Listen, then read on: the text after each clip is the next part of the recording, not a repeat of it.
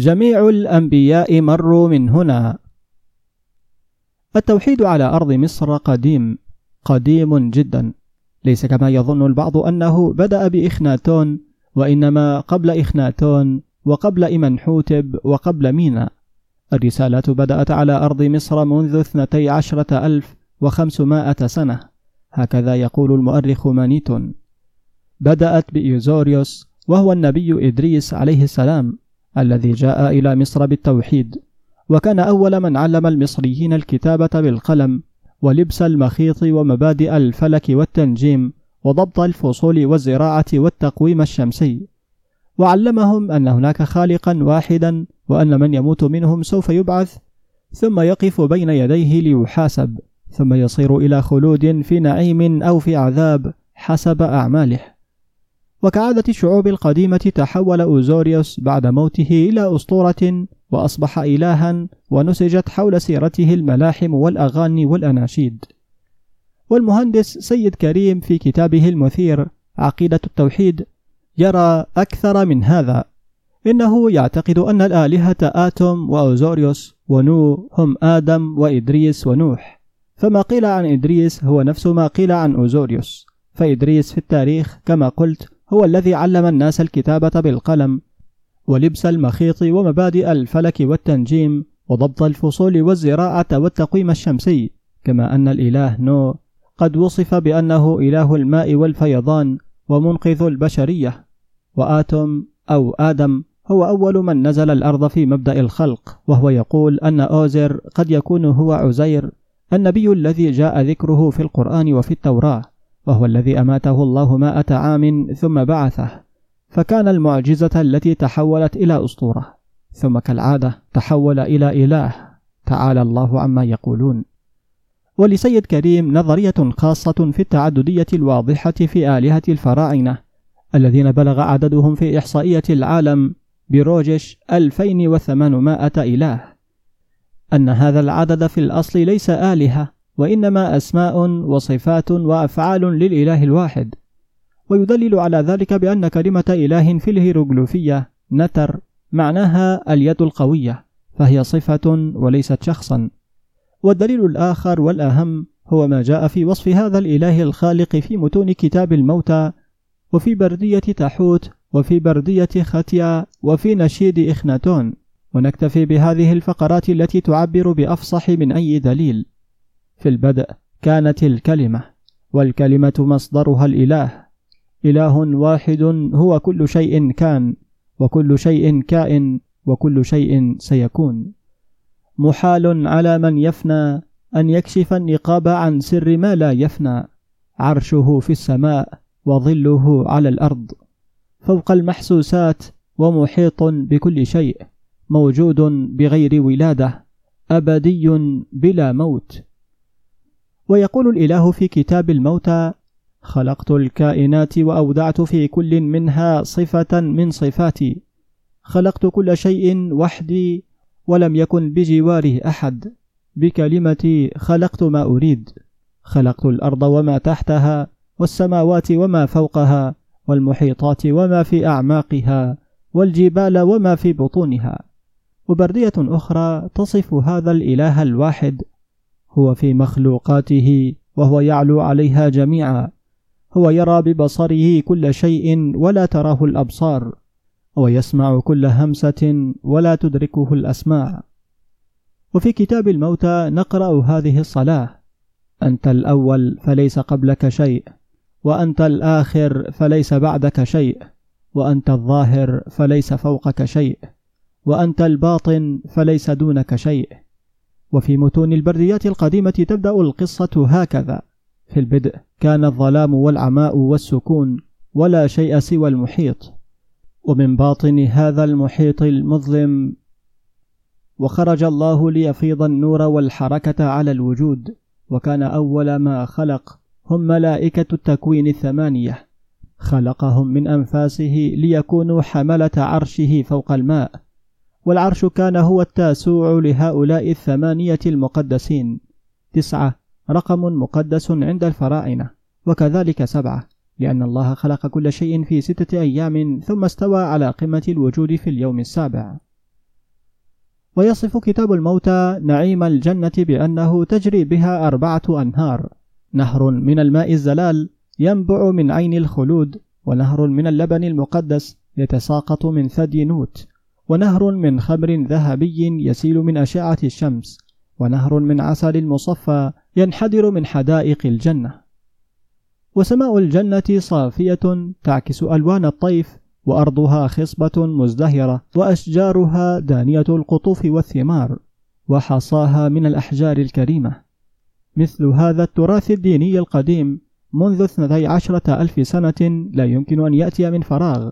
ومثل هذه النبرة الصافية للتوحيد الذي لا يشوبه شرك لا يمكن أن تخرج إلا من مشكاة أنبياء نزلوا بمصر وساحوا فيها.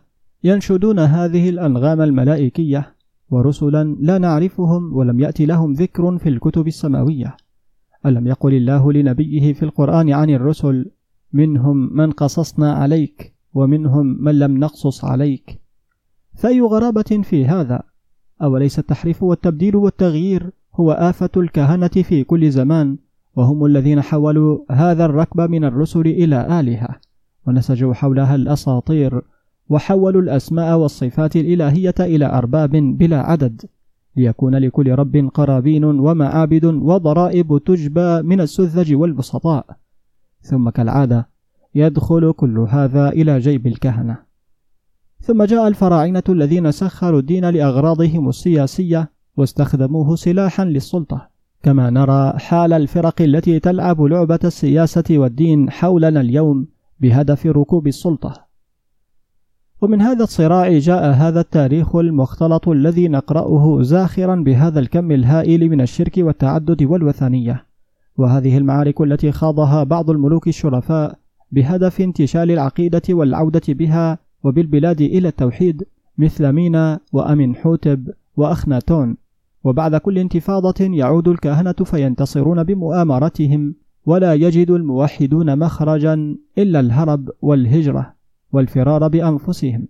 وهذا ما تحكيه البرديات عن السابي الذين فروا إلى الجزيرة العربية بعد قتل أخناتون هربا من الاضطهاد. والسابي هم الذين جاء ذكرهم في القرآن باسم الصابئة. الذين آمنوا والذين هادوا والصابئين والنصارى فجعلهم الله مع الناجين يوم القيامة. وكذلك قبيلة بنو عبد مناف فهؤلاء مهاجرون من منف ومثلهم قبائل جرهم الذين لجأت إليهم أم إسماعيل. لقد كانت مصر دائما أرض توحيد وكانت مهد كل الديانات ولذلك أطلق عليها الفراعنة اسم جبتاه إيجبت بالهيروغليفية. أي أرض الله. وهي عندنا كنانة الله في أرضه. وهي المحروسة. وأهلها في رباط إلى أن تقوم الساعة. وفي عين شمس ومنذ اثنتي عشرة ألف سنة قامت أول جامعة وأول أكاديمية علمية هي جامعة أون. وفي هذه الجامعة درس أفلاطون وسولون وأرسطو. وفي بردياتها المفقودة كانت أسرار علوم الأطلانتس وأسرار بناء الهرم الأكبر. وكيف استطاع علماء ذلك الزمان رفع الحجر الجرانيتي بوزن خمسة وسبعين طنا ليكون سقف غرفة الملكة في الهرم بدون أوناش وبدون تكنولوجيا فقط بالتلاوات وتركيز الهمة واستخدام القوة المغناطيسية الذاتية لإلغاء الجاذبية الأرضية. وفيها البرديات التي اندثرت عن أسرار الحروف والأرقام وفيها فنون الطلاسم والسحر والكثير مما أخذه اليهود في كتابهم الكبالاه. ومن طرائف ما جاء في إحدى البرديات عن الرقم تسعة أنه إذا ضرب في الأرقام واحد اثنان ثلاثة أربعة خمسة ستة سبعة ثمانية تسعة مجتمعة وهي ترمز للملائكة الثمانية وتاسوع العرش الذي يحملونه. لجاءت النتيجة إحدى عشر إحدى عشر إحدى عشر إحدى عشر صفر واحد. وهي صورة رقمية للملائكة الثمانية والإله الواحد الذي يحملون عرشه. وفي هذه البرديات أن الإنسان الذي خلقه الله على صورته له هو الآخر تاسوع.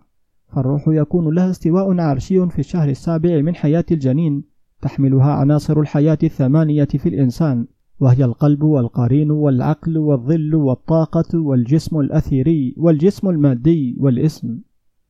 ومن أجمل ما قيل عن الآخرة في كتاب الموتى أن الآخرة هي الميزان الذي تعتدل به الدنيا فلا يمكن أن يكون الموت نهاية كل شيء فلا بد من بعث وحساب ليكون لكل شيء معنى وللدنيا غاية وللميزان اعتدال.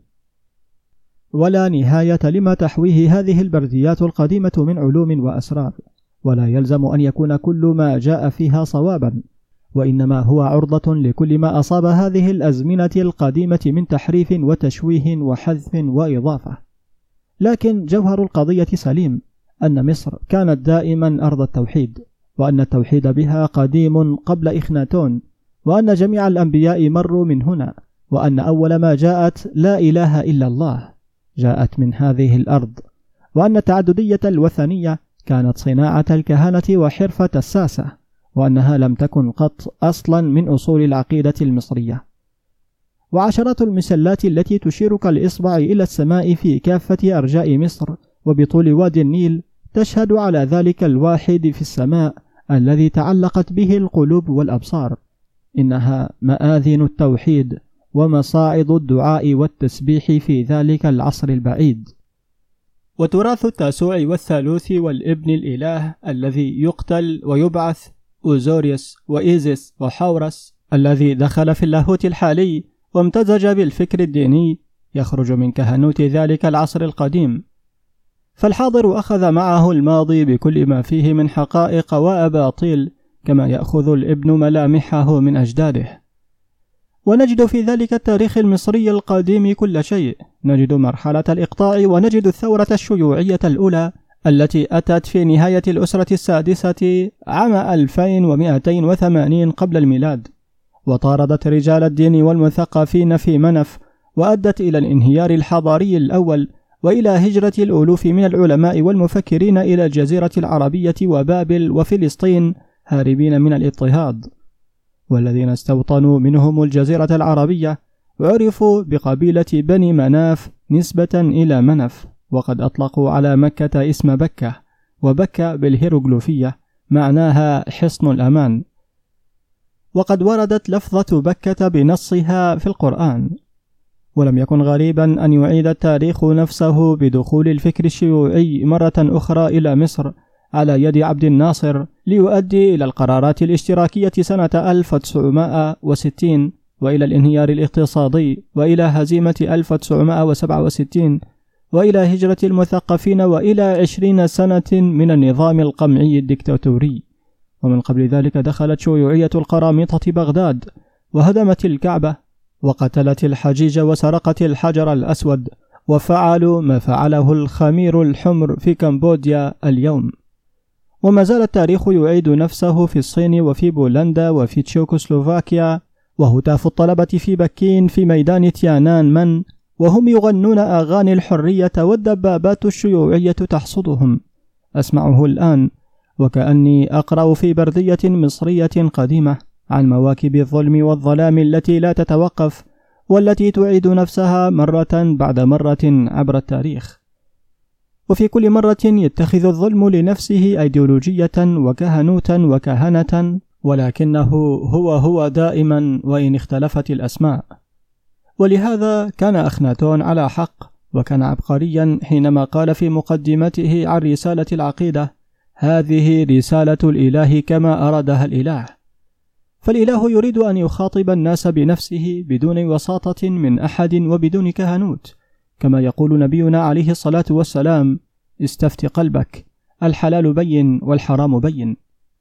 وكما نقول نحن صوت الفطرة وصوت الضمير. فما أكثر ما فعل الكهنوت بالناس من مفاسد وما أكثر ما أضلتهم الأيديولوجيات ولو أنهم أنصتوا إلى صوت الفطرة في داخلهم ولو أنهم استمعوا إلى صوت الضمير ذلك السفير الإلهي الذي لا يخطئ. لما ضلوا ولما أضلوا. ويستمر النشيد الإخناتوني البديع في تلك النبرة التوحيدية الصافية. ونعود فنقرأ هذا النشيد في مزامير داود. وأحيانا نصادف نفس الألفاظ ونفس العبارات ونفس المعاني ولا غرابة. فقد أخذ الكل من نبع واحد من الله الواحد الذي خلق الكون وحده ولم يشرك معه أحدا. الله الذي يبصر كل شيء ولا تراه الأبصار ويسمع كل شيء ولا تدركه الأسماع لأنه الواحد الذي ليس كمثله شيء.